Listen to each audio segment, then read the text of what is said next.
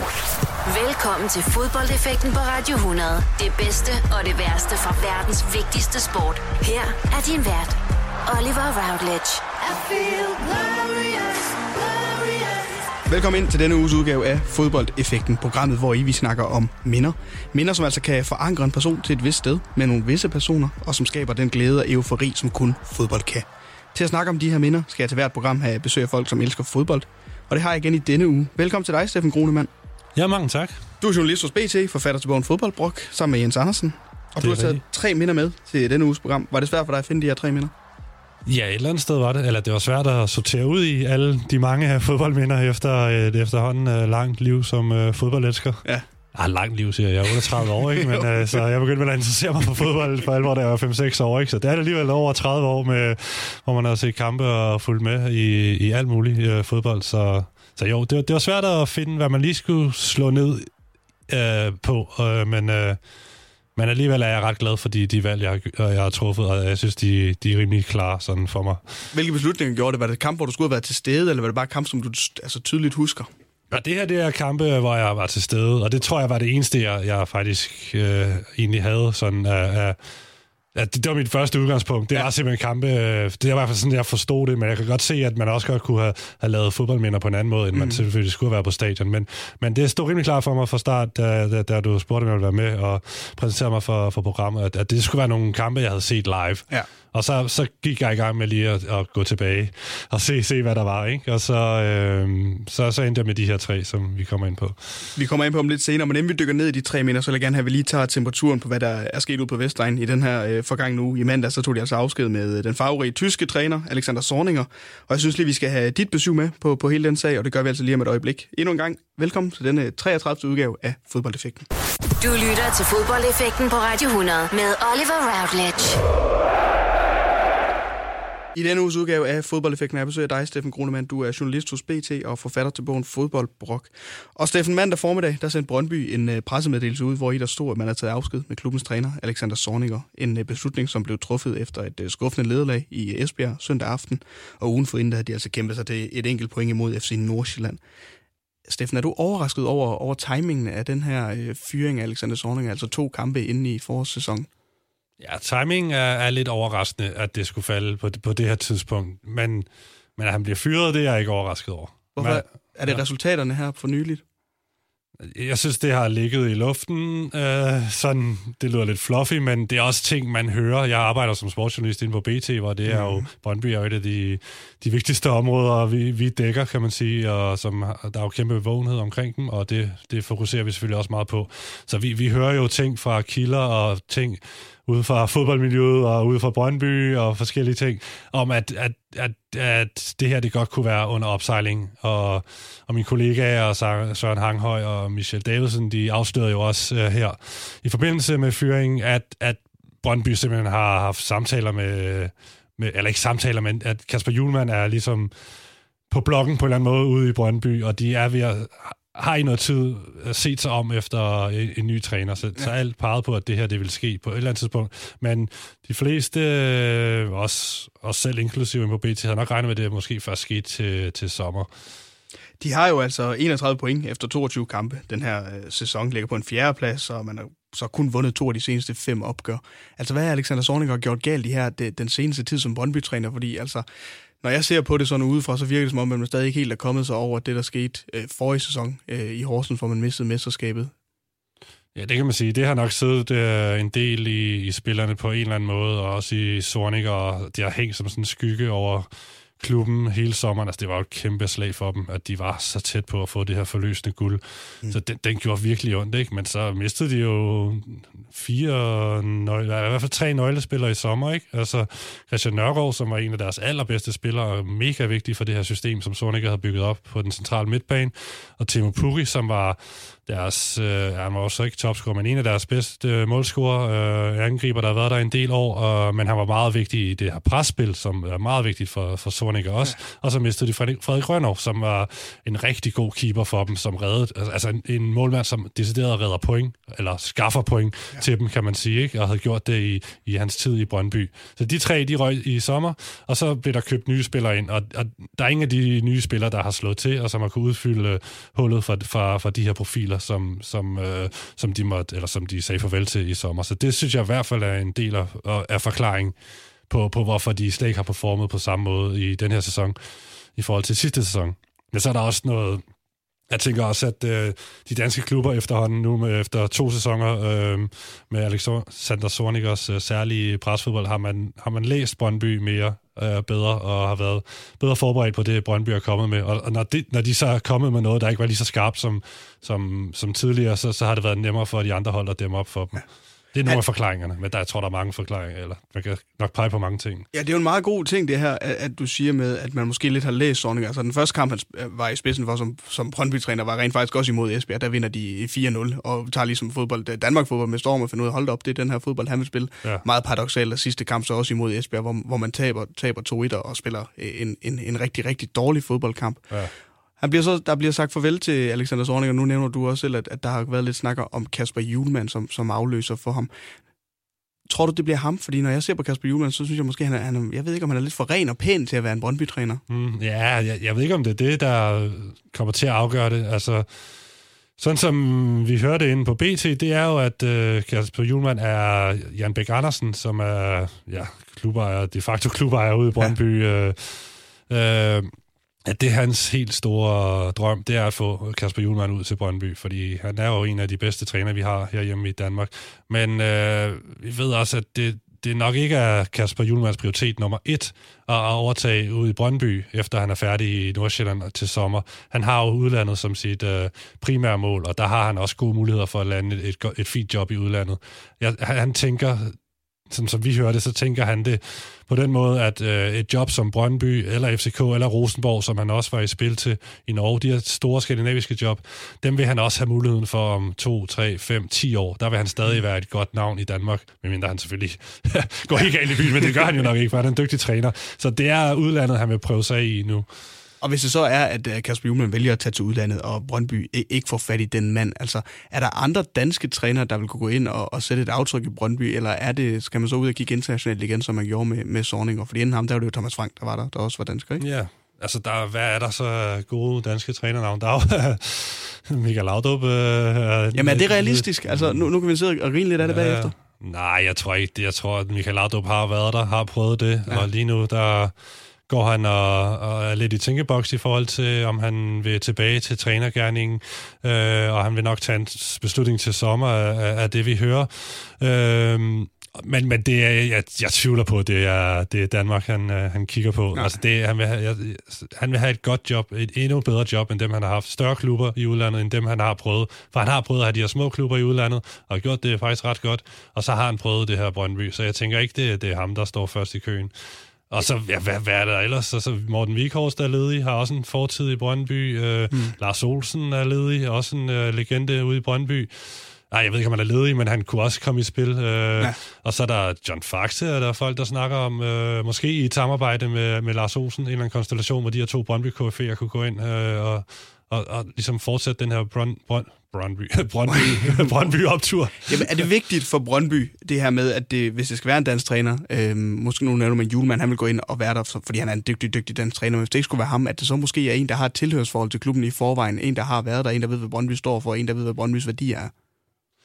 Jamen, jeg, jeg ved ikke, hvor vigtigt det er for, for dem, der tager beslutningen. Det er jo Jan Bæk øh, Andersen, og så er det mm. jo Ebbe Sand, øh, den nye sportsdirektør. Det er jo de to, der skal ud og ud og finde, finde den rette mand, øh, hvor Jan Bæk Andersen har et rigtig meget at skulle, skulle have sagt. Øh, jeg ved ikke, om det er vigtigt for dem, men, men det er det er jo bare sådan en ting, man, man griber til, når man sådan skal lave den her leg, hvor vi snakker om, øh, hvem kunne tage over. Så, så, så kigger man selvfølgelig på, hvem der er danske navne, ikke? Og, men øh, nu var der en historie ude i tyske Bild om, at, øh, om at øh, her i dag, at, at Ebbe Sand skulle have haft samtaler med en tysk træner, øh, tidligere Haras fagtræner, ja. øh, Nu har jeg lige glemt, hvad han hed. det er heller ikke så vigtigt, for man kender ham ikke hjemme i Danmark. Men, så så det, det, det pegede jo på, at de, de kigger i, i udlandet.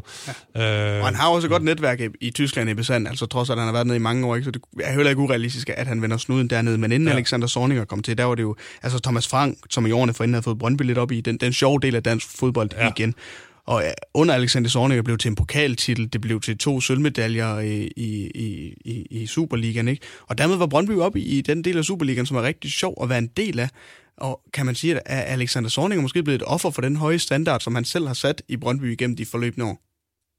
Mm, ja, jeg ved ikke, om man kan sige det på den måde. Altså, han har selvfølgelig løftet dem op til det der, som du siger, det her niveau, hvor de kæmper mere om guldet, i hvert fald øh, sidste sæson.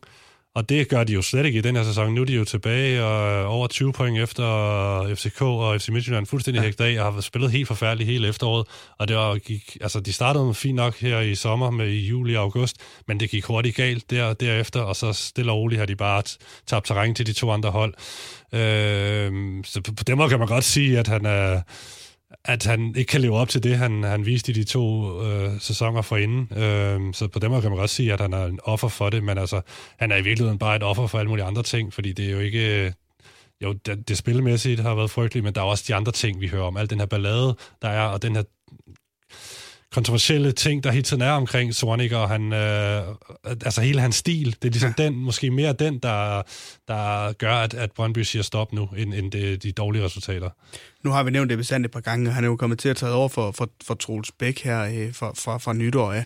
Øhm, kan man se det her lidt også som hans første aftryk, som i sin tid i Brøndby, at han ligesom siger afskeder med Alexander Sorning og, og er i gang med at ja, sætte sit præg på det Brøndby, han gerne vil se? Nej, det, det, det her det er Jan Bæk Andersen, der, okay. der står bag den her beslutning. Uh, I hvert fald, det er ham, der har det sidste, jeg skulle have sagt. Og så har Ebbe Sand jo han har selvfølgelig snakket med Ebbe Sand om det, og Ebbe Sand er nok med på den. Uh, eller det er han jo.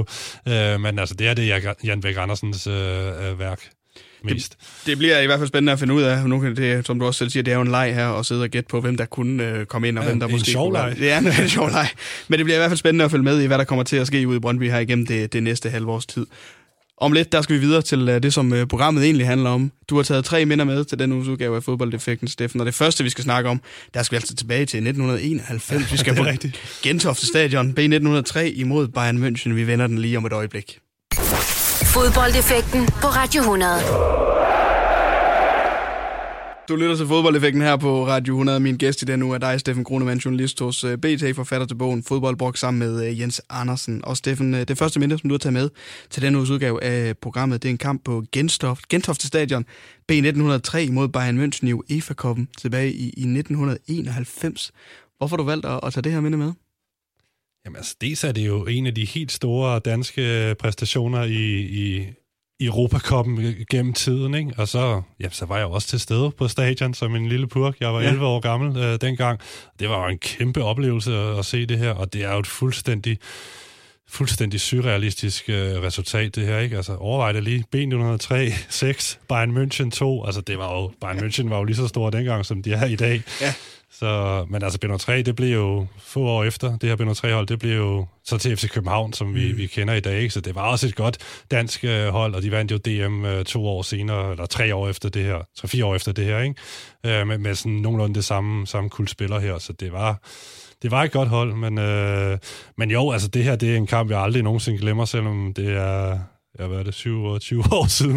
øh, altså, det var jo fuldstændig magisk, øh, og vi, ja, jeg kan sagtens sige, ja, kom bare med spørgsmål til, til hvad du vil vide om kampen, fordi Jamen, jeg, jeg, der er mange gerne... sjove ting omkring kampen. Ja, der, altså hvem er du afsted med på det tidspunkt? For du er, du er en 11 år ja. på, på, på, på det her, og, og må, du må være så, så fra området, siden du tager ja. og, og ser den her kamp på Gentofte Stadion. Altså, ja, ja. Hvem er du inde at se kampen med? Jamen altså, jeg er vokset op, øh, op i Holte, ikke? så det er deroppe nord for København. Øh, ja. Så enten holdt man med Lyngby eller med noget træ, eller også kunne man godt holde med, med Brøndby. Ikke? De var også store dengang mm. allerede, og havde ligesom bredt sig fra Vestegnen ja. til, til resten af Danmark, kan man sige. Ikke? Men øh, jeg havde både holdt med Lyngby, og jeg fulgte også Brøndby. Jeg, men men Bønder 3 var på det her tidspunkt sådan, det hold, jeg sådan var faldet for sammen med mine min, min klassekammerater. Øh, men, men jeg husker, altså den her kamp, den bliver jo spillet faktisk, det er en Europacup-kamp, men den bliver spillet om eftermiddagen. Og det tror jeg, det var tysk tv, der, der dikterede det. Så hvis man Nå, ser okay. det her YouTube-klip nu, så skinner solen og alt muligt. Ikke? Altså, Ja. Cup plejer at blive spillet om aftenen, ikke? Det Ja, gør de nu, det er ikke? ret sent, det. Ja, ja. Men det her, det var midt på dagen, og det var tysk tv, tror jeg, der havde ligesom dikteret det dengang. Okay, det passede, fordi så spillede Dortmund måske senere en ja. lidt større kamp, og Leverkusen, eller whatever det havde været dengang, ikke? Så, så det var timet efter det, så vi var nødt til... Jeg kan ikke huske, om vi nødt til lige at tage gå fra skole en time tidligere. Men det var, jeg kan huske i hvert fald, at vi bliver hentet af min kammerats øh, morfar på, på skolen. I hvert fald lige sådan omkring, hvor vi har fri. Ja. Og så kører han også, øh, jeg tror vi er en flok, en 3-4 gutter, som, som har fået billetter her og med, med, med ham her og morfaren der. Og så kører vi så, jamen, så kører vi så til Gentofte Stadion, ikke?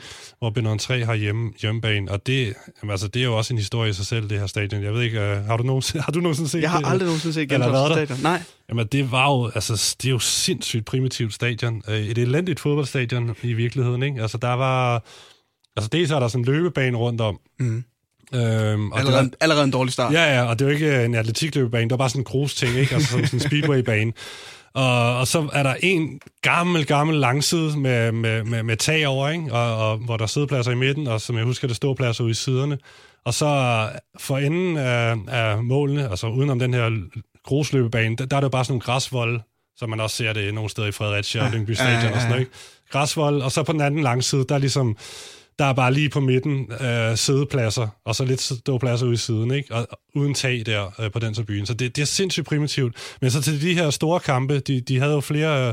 Øh, det var jo sådan lidt... Øh, øh, Europa Cup run, de havde i det her år, ikke? Fordi mm, de havde slået Aberdeen inden, og Ja. ja. så Ja, de ender jo selvfølgelig med at gå videre her efter en 6-2-sejr, og så har de et, par kampe mere, og de kommer helt til Ja, fjerde de går videre og spiller mod Trabzonspor i Ja, hvert fald ja, ja. Og dem står de vist også, og så Ja. taber de til Torino. Ikke? Ja. Men, men til de her store kampe, der, der satte man øh, midlertidige tribuner op, som man også ser der i, i Vendsyssel, tror jeg, de har haft ikke, i den her Jeg sæson. kommer fra Jørgen, der har været flere Ja, ja, forventet. Der har været flere... øh, Så der er til den her kæmpe Europacup-kamp, det er altså det her primitive stadion i Gentofte, og så med de her øh, intermistiske endetribuner for inden af hver mål, ikke? Og det er, det er simpelthen så vildt. Øh, Jeg vil sige, der, der er 12.000 mennesker, ja. i hvert fald ifølge de, de, det, Ja, ja, det, jeg kan se, inden, inden at se den her kamp. Og jeg tror, at halvdelen af tilskuerne har stået på, på hver sin endetribune, ikke? Ja. Fordi altså, de der ikke faste tribuner var ikke specielt store. Men- Så, ja, så det er ligesom rammen om det. Øh, En, en dagskamp, og så den her setting her, og så kommer de her kæmpe Bayern-stjerner bare ind. Uh, det, Stefan Effenberg er jo en af de, de mest kendte, ikke? Altså, Brian Laudrup var vist i truppen der, men er skadet. Han er skadet, ja. For han Han- kommenterer kampen han kommenterer sammen med Tommy. Troelsen, ikke? Det er fuldstændig Ja, han forrygende, ikke? Og, og, og for jeg var selvfølgelig inde og se YouTube-klippet her nu i dag, det har du sikkert også været, ikke? Ja, ja. Øh, nå, men, det, men så det er i hvert fald rammen om den her kamp, og de er jo, de er jo fuldstændig undertippet. Men, men jo, jeg kommer så her med mine klassekammerater der og morfaren, og, og vi står på en af de her indtribuner, mm. øh, kan jeg tydeligt huske, øh, og vi har vores sådan... Ja, vi har sådan lidt øh, B03 merchandise, det tror jeg, vi havde dengang, sådan nogle kasketter, man kunne købe for en 10'er, som var sort og hvidstribet, ja. og så sådan nogle hjemmelavede flag og sådan noget, og det var sådan noget med, når, når vi tog ind og så Superliga-kampe, eller første division, tror jeg faktisk, det hed dengang, øh, så havde vi sådan siddet og klippet aviser op om, om morgenen, sådan søndagsbærlinger til, til konfetti og sådan noget, ikke? Og, og vi var en del af hardcore-fansene. Ja, altså som, som 11-årige. Ja, selvfølgelig. Altså, fordi der, det var der ikke dengang. Nej. Det var ikke ligesom øh, sektion 12 i parken i dag, eller sydsiden i Brøndby. Nej. Og slet ikke op i Gentofte der. Det var bare nogle drenge og lidt teenager. Vi var måske 20-30 stykker, som bare lige stod og smed hjemmelavet konfetti og havde nogle hjemmelavet flag og sådan noget. Altså, det var det, der var af i gåsøjne hardcore supporters ja. øh, i, i Bønder 3 dengang. Det var virkelig øh, noget helt andet end, end i dag. Kampen, der, der, der jo bliver spillet her, altså Bayern München kommer bagud 1-0. Nu ved jeg ikke, hvor meget du kan huske fra kampens forløb som sådan, men det må jo have været fuldstændig vanvittigt, fordi ja. at der står et af de halvlejen, og som vi også Ja. har nævnt et par gange nu, så ender kampen jo altså 6-2 til, ja. til, til B1900, B1903. Kan du huske den anden halvleg der, altså hvad der foregik? Jeg må indrømme, jeg, jeg, jeg kan altså ikke rigtig huske. Altså, hvis jeg ikke havde set det der YouTube-klip, så kan jeg ikke... Øh, så ville jeg ikke kunne, kunne huske det, sådan detaljerne overhovedet. Nej. Altså, det, det må jeg sige. Øh, det, det er godt nok lang tid siden. Men jeg kan selvfølgelig huske, jeg kan huske den der eufori, at vi bare er fuldstændig op at køre, og bare jubler helt vildt og er helt vantro over, hvad der er, der foregår. Ikke? Altså, det, det, den fornemmelse kan jeg huske. Men sådan kampforløbet det der, det, det, det kan jeg jo det kan jeg jo kun se nu på, ja. på nettet og i det der YouTube-klip, men jeg, jeg, kan, jeg kan godt se billederne for mig. Altså, når jeg ser YouTube-klippet, så siger jeg, ja, præcis, det var sådan, det var, ikke? Altså. Jeg har tidligere haft besøg af Pierre Larsen øh, i det her ja, program. Ja, det siger du. Det, det som, er, som er anfører for B1903 ja, på det, på det her tidspunkt. Øh, spiller, ja. Han mener, at det er en af de største resultater for dansk fodbold sådan internationalt. Det øh, synes jeg også, det Nogensinde. Ja, fordi, og, og du har måske, nu har du givetvis kun været 11 år, da kampen han, ja. den bliver spillet, men der, du har så set efterfølgende mange danske resultater ja. internationalt. Hvor, hvor, altså, hvordan vil du rangere den her kamp i forhold til de andre kampe, der har været spillet? Øh, altså, OB har fået 2-2 mm. i, i på Old Trafford, og FCK ja, ja. har taget point for, for Barcelona, men, men at vinde 6-2 over Bayern München, som vi også nævner, det er jo også mm. et stort hold på det her tidspunkt med store spillere. Ja, jeg vil sige, øh, lige i de her dage, der fejrer de nede i Odense øh, OB, ikke?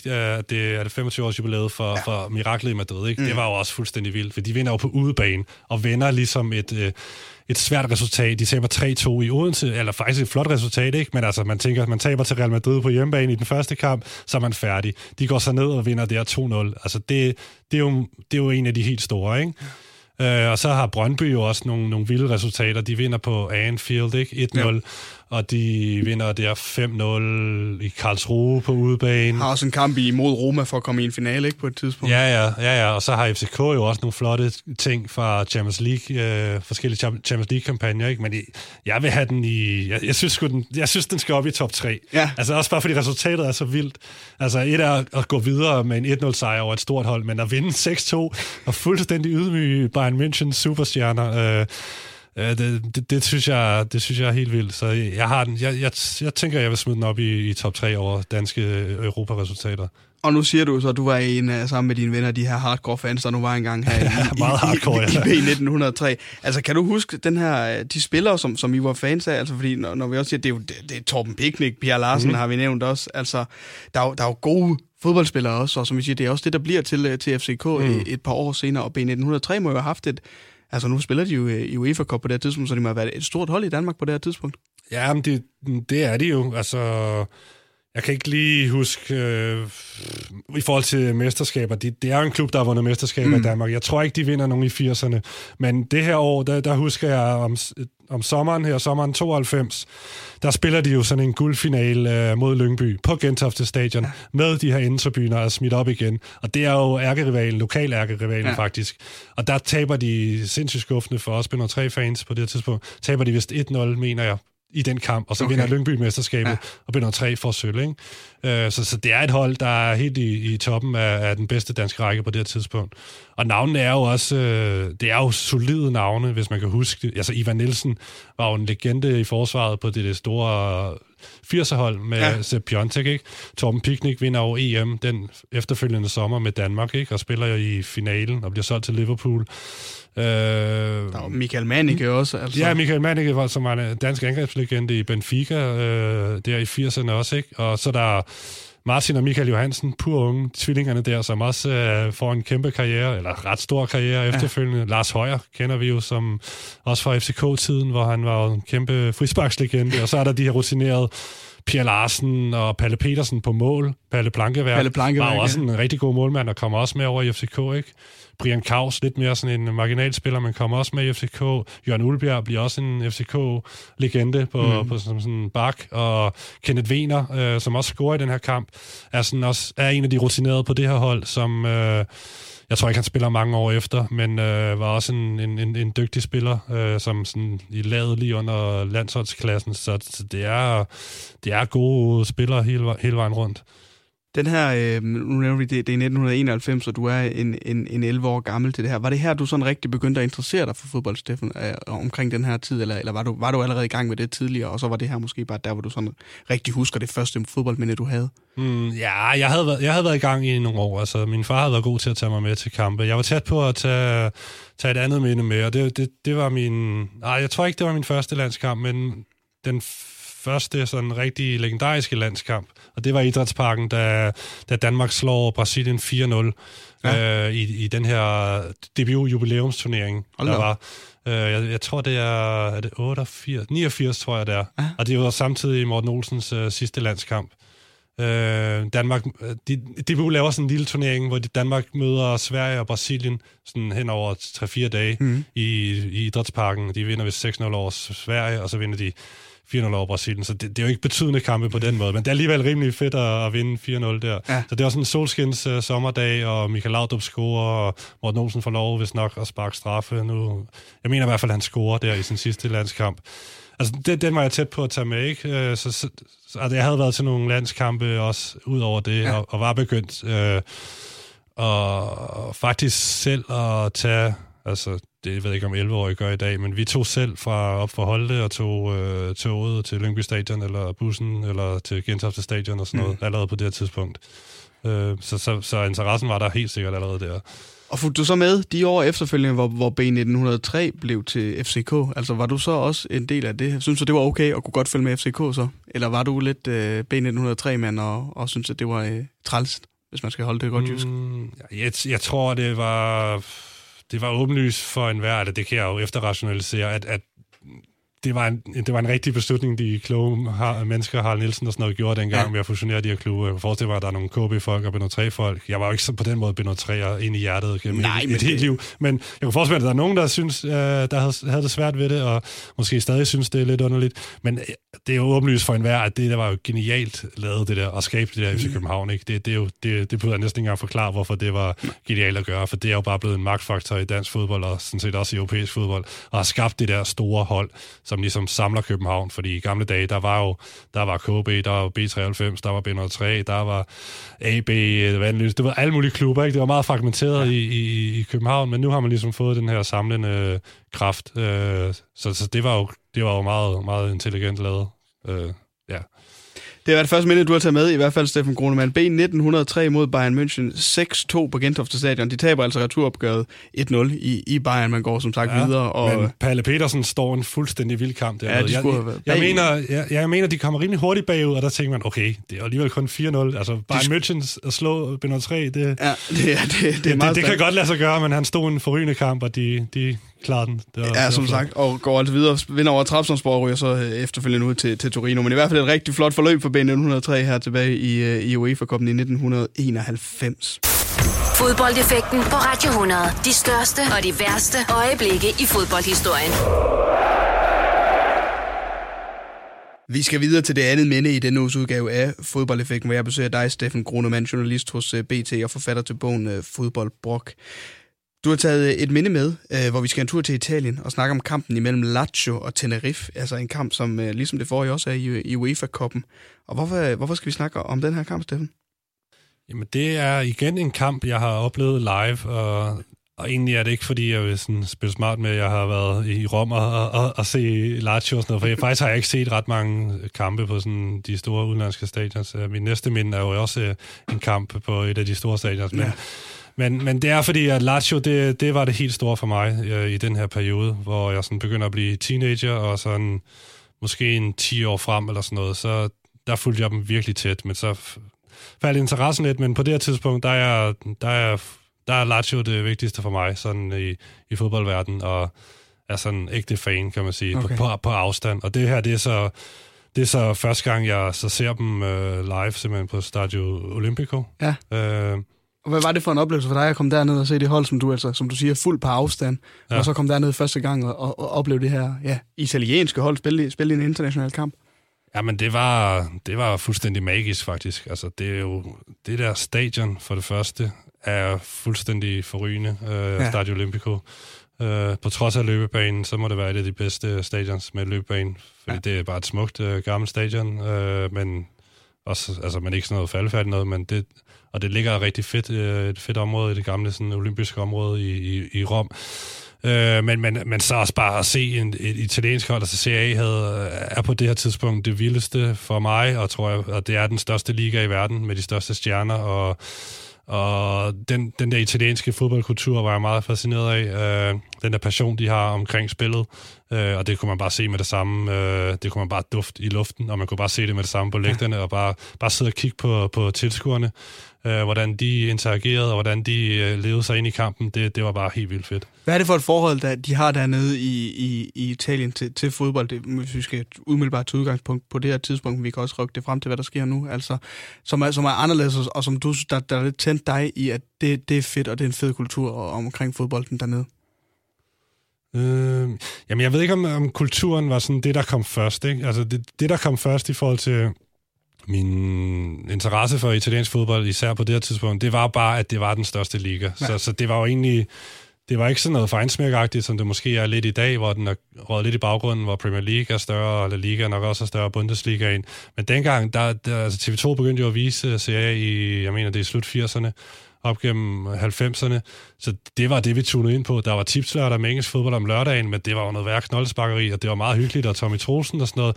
Men søndag, når der var serie, og det var AC Milan med Ruud Gullit og Van Basten og og, og Rijkaard og Inter, de havde Andreas Breme og Klinsmann, og Juventus var store med Roberto Baggio, og Roma havde Rudi Føller, og Giannini og andre Aldeia. Ja, det er et flot navn. Jamen, det er, altså, altså alle, og de var de største, der spillede her. Ja. Rui Costa og Batistuta i, i Fiorentina. Altså, alle de her store klubber, italienske store klubber, de var bare på toppen, og de var på toppen af deres game, og de, de, de dominerede bare Europa, og de, de kunne tiltrække de største stjerner, de havde flest penge. Så, så Serie A på det her tidspunkt var, hvad Premier League er i dag på en eller anden måde. Ikke? Så, så det var det, vi knægte, vi tunede ind på, og det vi glædede os til. Det var, det var CA øh, søndag eftermiddag, og så når de viste øh, uh, Barca Stream Team på TV2 også om aftenen. det, det, det var det største dengang. Og hvad er det en kamp øh, for en kamp, I, I kommer ned og overvære her? Altså det, det er UEFA-koppen, som sagt, en kamp mellem Lazio og, og Tenerife. Øhm, der, der blev scoret et, et enkelt mål i kampen, men, men hvad var det for en oplevelse for dig at være inde og se den her fodboldkamp, og, og, og hvad var det for en kamp, I så? Mm. Altså, jeg er jo inde og se den med min far, øhm, og vi er på efterårsferie. Jeg er 16 år på det her tidspunkt, ikke? Mine forældre har nogle venner, som bor i Rom, så de skal ned og besøge dem, og de spørger, om, om mig og min lille søster vil med, og og jeg, jeg tror egentlig, altså jeg var 16 år, jeg kunne godt være blevet hjemme, og det er jo lidt dødssygt at besøge ens øh, forældres venner på en eller anden mm. måde. Men okay, jeg har, jeg har aldrig været i Rom, så det, det var meget fedt. Men så var der også det her Lazio, der lurede, så jeg kiggede jo straks i, i kalenderen, og de tjekkede ud, om, om der skulle ligge nogle kampe i den her uge. Mm. Og hov, tilfældigvis, så var der lige en Lazio-Tenerife-kamp der onsdag aften, eller hvad det har været. Og men sandt om ikke også, der var en Lazio Cagliari-kamp om søndagen, som vi også kunne nå. så jeg tænkte, okay, jeg kan godt holde ud og være sammen med mine forældre og deres venner i en uge.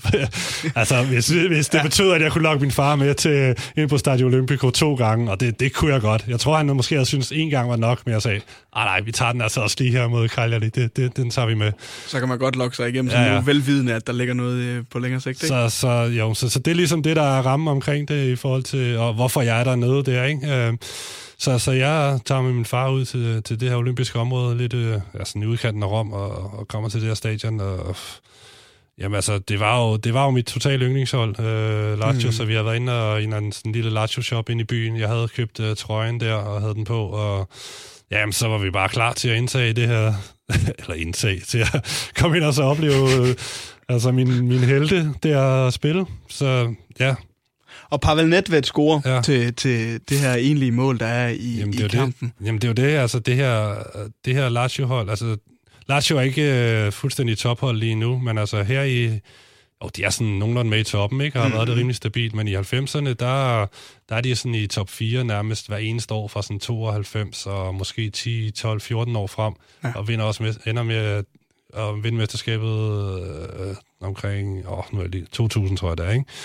Øh, så no, lidt, nogle år efter det her. Så det her ja. det er, sådan, er, er midt, i sådan, midt, i, midt i begyndelsen på en, på en, en kort, men meget vigtig periode i, i Lazios historie, hvor de er en kæmpe magtfaktor i, i, i Italien og Europa, er rimelig lyssky øh, årsager, kan man sige. De, ja. har, en, de har en uh, præsident, som øh, bruger nogle penge, som man ikke havde, og som man Nå, ikke ved, ja. hvor kom fra. Det er meget italiensk. Meget italiensk, Det kan vi tage en anden gang.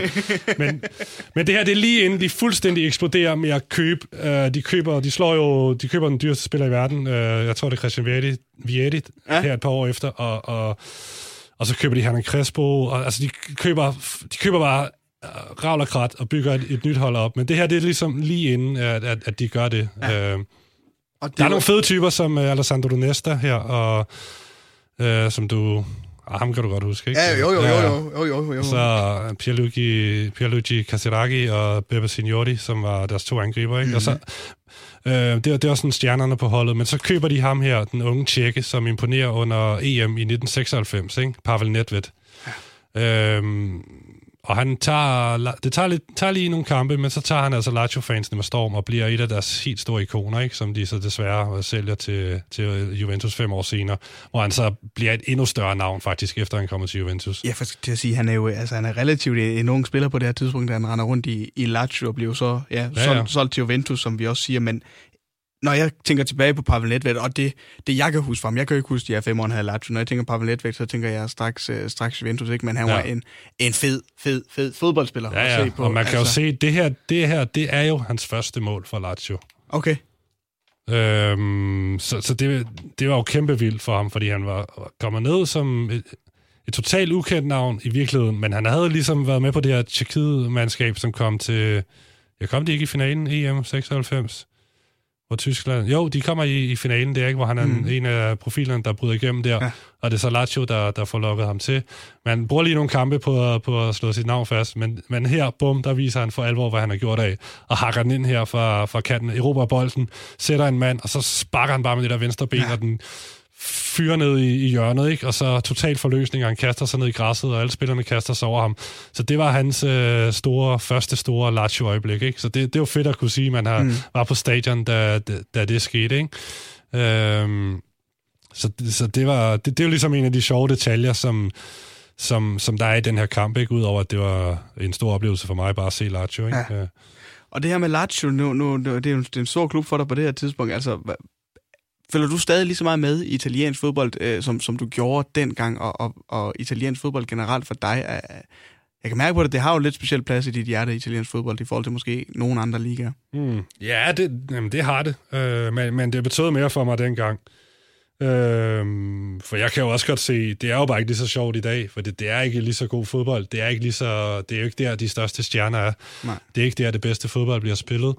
Øh, og de havde især nogle kriseår, synes jeg, sådan i, op gennem midt lidt frem. Der synes jeg, det, der, der hang de lidt og blev overhalet af Bundesligaen og blev hægtet af i forhold til, mm.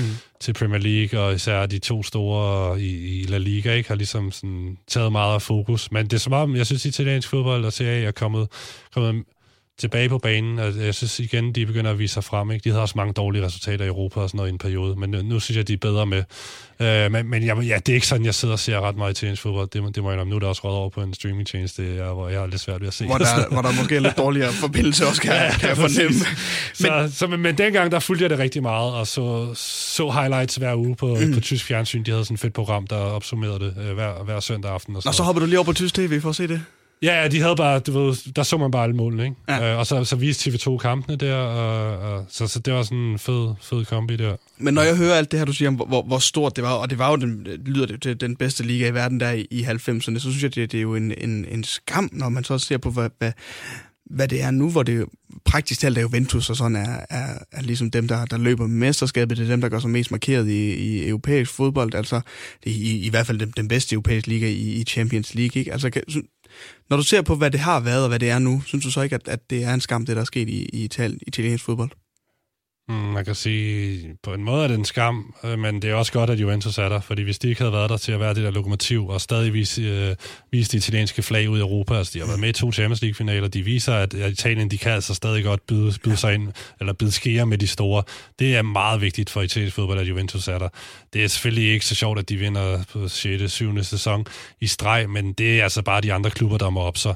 Okay. Og det tror jeg også, de er bevidst om. Øh, og og altså Napoli øh, har været tæt på, øh, og, men, men det er altså de, det er de to Milano-klubber, der særligt øh, hænger i bremsen, ikke? Øh, så, som før var en kæmpe, for 10 år siden bare, og 10-15 yeah, år siden, yeah. var en kæmpe magtfaktor i europæisk fodbold, men de har haft det sindssygt svært her i, i 10'erne.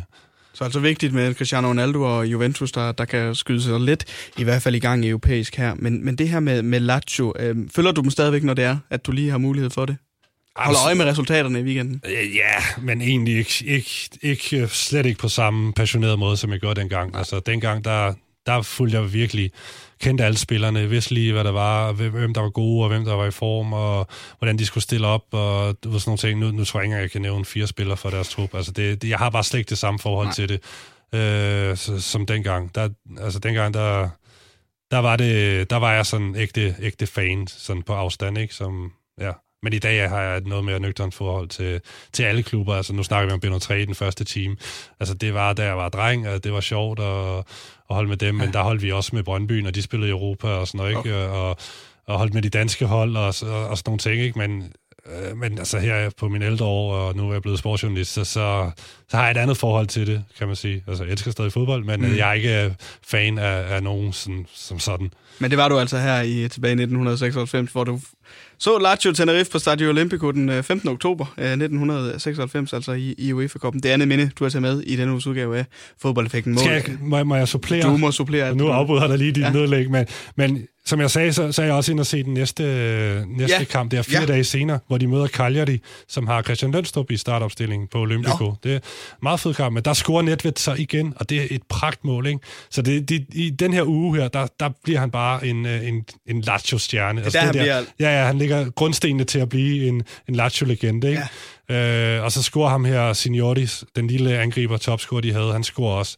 Og det, det er jeg virkelig glad for, at jeg har set set ham score et mål live. Det betyder meget for mig. det var bare lige en lille krølle på... Det, på, det er smukt. Altså 1996, to kampe på en uge, hvor du ender se uh, Lazio, den her ene kamp imod Tenerife, var det første minde, som du havde med. Eller det andet minde, undskyld, du har med i den uges udgave af Fodboldeffekten. Fodboldeffekten på Radio 100. Der er altid noget, man husker. I denne uges udgave af Fodboldeffekten har jeg altså besøg af dig, Steffen Grunemann. Du er journalist hos øh, BT og samtidig forfatter til bogen Fodboldbrok sammen med din øh, kammerat Jens Andersen. Og det tredje minde, som du har taget med i denne uges udgave af programmet, det er en gruppekamp i øh, Champions League. Det er mellem øh, spanske FC Barcelona og tyske Werder Bremen, en kamp, som bliver spillet på, på Camp Nou, ender 3-1 til, til hjemmeholdet. Nu har du tidligere røbet, at øh, de tre minder, du har taget med, er, øh, er minder, hvor du er til stede på, på stadion, så jeg kan regne ud, at du er i Barcelona på det her tidspunkt. Men, men hvad er det for en, øh, en kamp, du får lov at overvære her? Jamen det er jo, som du siger, en Champions League-kamp, men altså, selve kampen er ikke så vigtig her. Det vigtigste er, at det er første gang, jeg er på verdens fedeste fodboldstadion, Camp Nou, øh, okay. og, og er der live, så det, det i sig selv er, er det vigtigste, mm. kan mhm. man sige. De kunne have spillet mod hvem som helst. Du synes, det er verdens fedeste fodboldstadion? Ja, det synes jeg. Ja? Det er, der, der er ikke noget, der kan sammenlignes med Fordi det med er så kæmpestort. Og... Jamen, det, det, er jo, det er jo Europas største ja. øh, fodboldstadion. Ja. Og så er det bare et sindssygt fedt stadion. Så, og så er det et af Europas bedste hold, der spiller der. Så, så kombinationen det er, af de tre ting, det gør jo, at det, det, det er det største. Men, øh, men igen, for min generation... Øh, nu var vi inde på, hvorfor italiensk fodbold var, var stort for, for os, der var teenager og, og, og knægte i 90'erne, så, så var Barcelona jo også det helt store, fordi der var jo en vis øh, dansk øh, fodboldspiller, som hed Michael til fornavn, ja, som, ja. som huserede dernede, Michael Laudrup, ikke? I, i, i et, et fuldstændig magisk, øh, magisk periode for FC Barcelona, det her, der blev kaldt The Dream Team, ikke? under Johan Cruyff. Så det var jo fra ja, 89-90-agtigt og, og fem år frem, hvor de vinder mesterskabet der, og spiller noget af det bedste fodbold, der nogensinde er set. Øh, og det, det kunne vi sidde og se her øh, hjemme i Danmark. Øh, som regel var det meget sent, lørdag eller, lørdag eller søndag aften, øh, på TV2, hvor Flemming Toff var kommentator, ikke? Sådan ved 10-tiden eller sådan noget, så tuner man ind der efter 11-2'eren, øh, som man havde fået overstået med sine forældre, og så sad vi altså så uh, Romario og Laudrup og Stoichkov og Bakero og Kuman og hvad de ellers hed, ja. uh, brillere på fuldstændig magisk vis med Laudrup som den helt store, ikke? Den helt store så, altså, det, det, var, det var fuldt. Det, jeg bliver sådan, for næsten gås ud ved at sådan sidde her og tale det op. Uh, så, og dengang var jeg jo ja, fra 10 til, til 15 år, ikke? Mm. Så, så derfor, derfor Barcelona er sådan... Lazio og Barcelona er de to, det er mine, det er mine hold, sådan okay. ude i Europa, eller bare sådan generelt øh, klubhold. Øh. Og nu, siger du, nu sidder du her på, på verdens bedste fodboldstadion, som, som, som du døber det. Jeg ved ikke ja. helt, om det kan være med, øh, det vi har oppe i Vendsyssel. Men, øh, men i hvert fald, så, så er det, ja, det er flot. Jeg har bare ikke selv haft fornøjelsen af at være der endnu. Øhm, men til, til den her uh, Champions, Champions League-kamp, og, og nu, hvis vi skal blive lidt ved at snakke om, om spillere ja. på hold, så synes jeg jo, når jeg kigger på det her Barcelona-hold, altså nu kan vi nævne, hvad de, hvad de har haft før, en, en Laudrup og en Romario, men, men en Carlos Puyol for mig på det her Barcelona-hold, ja. er jo en fodboldspiller af... Altså, han er en fodboldspiller, han er en mand, der går for os, og han er en, der... Altså, han, han, han er ikke kedelig i hvert fald, men alligevel måske øh, ikke den spiller, der, der går ud og, og udtaler sig allermest negativt om nogle ting. Øh, han, er, han, er, han er måske lidt mere tilbageholdende i sine udtalelser, men på en fodboldbane var han jo mega dygtig. Og mm. vi, vi har jo også uh, en Thiago Motta, en, uh, en Rolandinho, en Henrik Larsson, en, en, en Deco. Altså, hvad, hvad tænker du, når, når jeg nævner de her navne i, i Barcelona på det her tidspunkt, og som, som du var inde og overvære? Mm, jamen, det, det var et, et godt hold, et stjernespækket hold. Øhm, det er jo Frank Rijkaard, der træner her på det her tidspunkt. Ja. Så det her, og det her, det, det hold, der ligesom piker i hans øh, trænerperiode. Han kommer jo til, og de henter Ronaldinho til øh, er det sommeren 2003 eller sommeren 2004. Og der er det altså et Barcelona i knæ. Altså, der er den her Dream Team-periode okay. øh, frem til de her 95 med, med Laudrup, eller 4, ja, 495. Og så kommer der nogle, nogle år, som er lidt hårde, hvor Van Gaal er, er, er træner, og de vinder mesterskabet et par gange, men, men det, går, det går rigtig skævt omkring årtusindskiftet.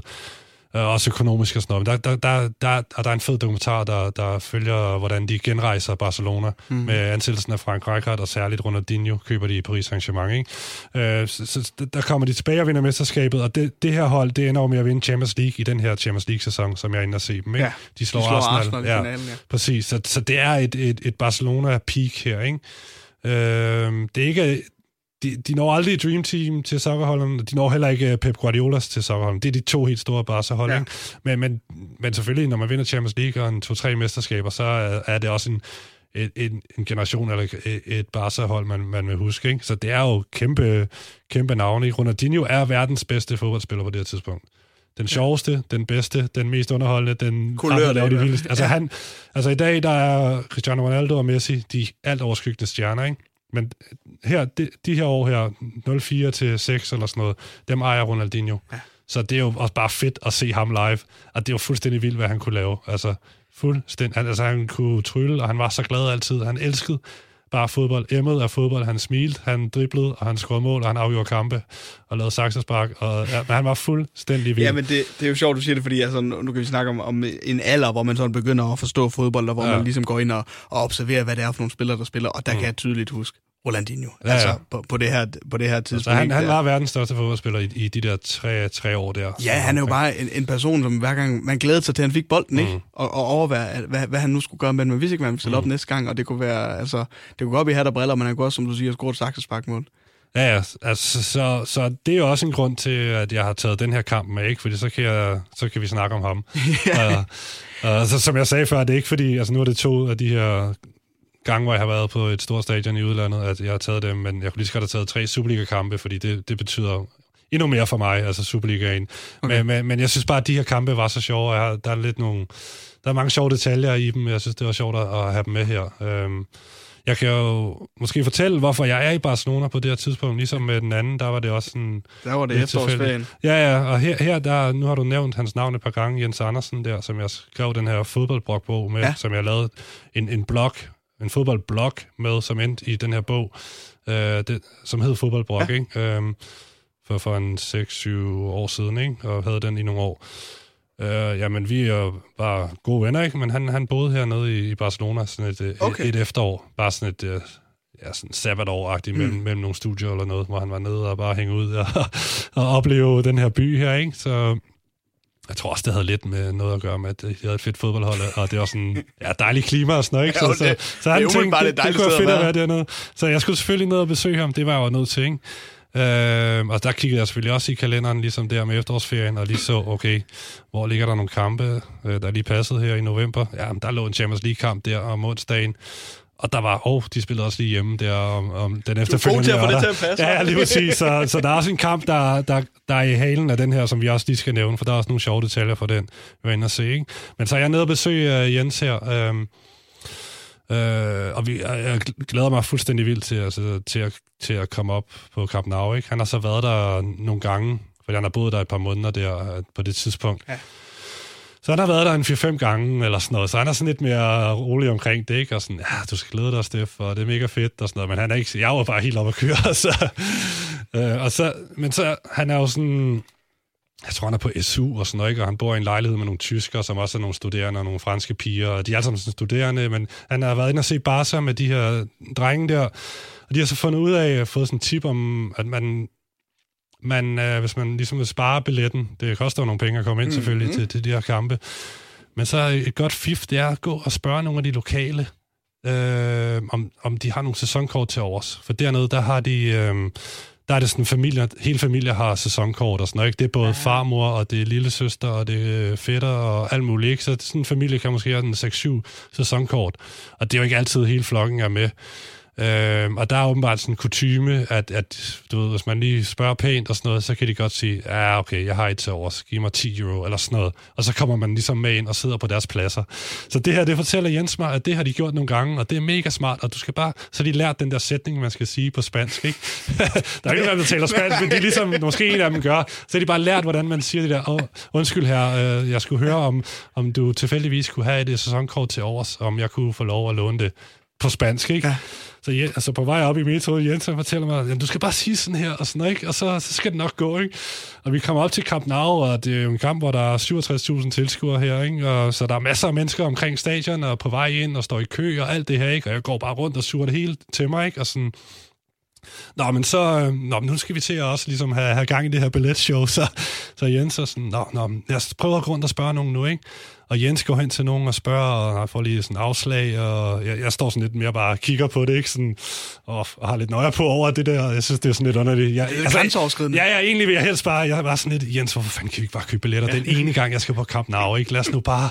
Men han, ah, han var sådan, jeg ved ikke, om han var lidt på røven, eller du ved, bare det, at han havde prøvet det før, og så tænker han, det gør vi da bare igen, mm. ikke? og så sparer vi de penge og kan gå i byen for dem i stedet for. Nå, men han, det lykkedes så ham at hægte sig på en familie der, og jeg har ikke fået hægtet mig på en familie, så jeg ser bare ham gå afsted. Han er bare sådan, Steff, øh, vi sms'es bare ved og sådan noget, så ses vi efter kamp. Jeg var sådan, jeg troede, vi skulle sidde sammen og se den, altså, hvad sker der? Så han, jeg ser bare ham forsvinde i mængden med den her spanske familie, og på på deres pladser, og jeg har ikke fået min familie endnu. Så jeg har sådan jeg har ikke fået min familie endnu. så jeg er ved at gå i panik, men jeg ender så med på en eller anden måde at få famlet mig frem til øh, at ligesom komme med en, en mand. Nå, du finder og, en mand? Ja, jeg ender med at finde, øh, jeg kan ikke huske om det, jeg tror det er en mand, og, og hans kone og et barn eller sådan noget, som ligesom fatter, hvad det er, jeg prøver at stå og sige til dem, ikke? Så de er sådan, nå, ja, okay, Nå, fint, ja, du kan godt, øh, ja, om 10 euro, så, så kommer du med os.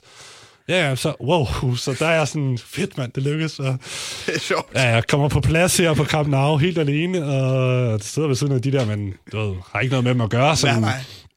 Så jeg sidder bare der og egentlig, ser den her kamp alene på Camp Nou, og det, det er egentlig også fedt. Altså, for det er jo bare fedt for mig at, at være der, og bare ja, suge, suge stemningen til sig, ikke? Og, jeg får mig en, øh, jeg er helt tilfreds, jeg får mig sådan en, de går og sælger lidt øh, nødder og sådan noget, de sidder og gumler på dernede. Og man de kan der også, frø der. Ja, ja, ja det er meget sjovt at kigge på det, og køber også selv en pose. Nå ja, man skal jo gøre som ja, man gør. som de lokale. Ja, ja. Og jeg køber så også en dåseøl, og sådan helt tilfreds. Jeg tror, jeg sender en sms til Jensen, og sidder her og drikker en øl og sådan noget. Og det var sådan, Steff, du ved godt, det er lys øl, de, eller alkoholfri øl, de sælger her. Så det var sådan, ja, okay, fint nok. Men jeg hyggede mig, jeg hyggede mig gevaldigt. Og så, så det var ligesom, ja, det var... Var det så samme trick, du var ude i at lave øh, om weekenden også, og finde en, øh, en, en sæsonkortholder, ja. du kunne hægte dig på? Jamen, der spiller de mod uh, Racing Santander i, i ligaen, øh, ja, sådan 4-5 dage senere. Men der, der, der mindes jeg, at jeg bare insisterer, Jens, det der show, det gider jeg ikke igen. Nej. Nu skal vi se den her kamp sammen og sidde og hygge os, og så betaler vi de skide 20 euro eller 40 euro, det koster. så så det, det fik jeg trumfet igennem der uh, til, til, til kampen efter. Den sad vi og så sammen, og det var, det var sindssygt hyggeligt. Uh, men uh, ja, ja, en kamp, de også vinder simpelthen øh, mod Racing Santander, ja, ja. med Rolandinho og det hele. Ja, de vinder. Ja, det, dem, dem, øh, dem smadrer de 4-1. Og, og det fede her, det, altså, i den her periode, der, der er der sådan en lille argentinsk fyr, der er begyndt sådan at, ja. at poppe op. Han, Lionel Messi hedder han. Han er på bænken i den kamp mod Werder Bremen også. Ja, ja. Så han er, han er, man er begyndt at snakke om ham. Han har scoret sit første La Liga-mål i foråret der, hmm. 2015. Nej, ja, 2005. Så ham har øh, Jens også begyndt at snakke, det, du ved, han, det, det, han er det helt store, ja. og de snakker om ham hele tiden, og han, han er i aviserne hele tiden, ikke? og det er Messi, Messi, ikke? Altså Ronaldo er den store, men de snakker, han, han bliver vild ham her, ikke? Men vi ser ham så ikke i Bremen-kampen, men han er med fra start i den her Racing Center der kamp, og det var også bare fedt at se, ja. for man kunne, man kunne selvfølgelig godt se, der var altså noget i den her knægt.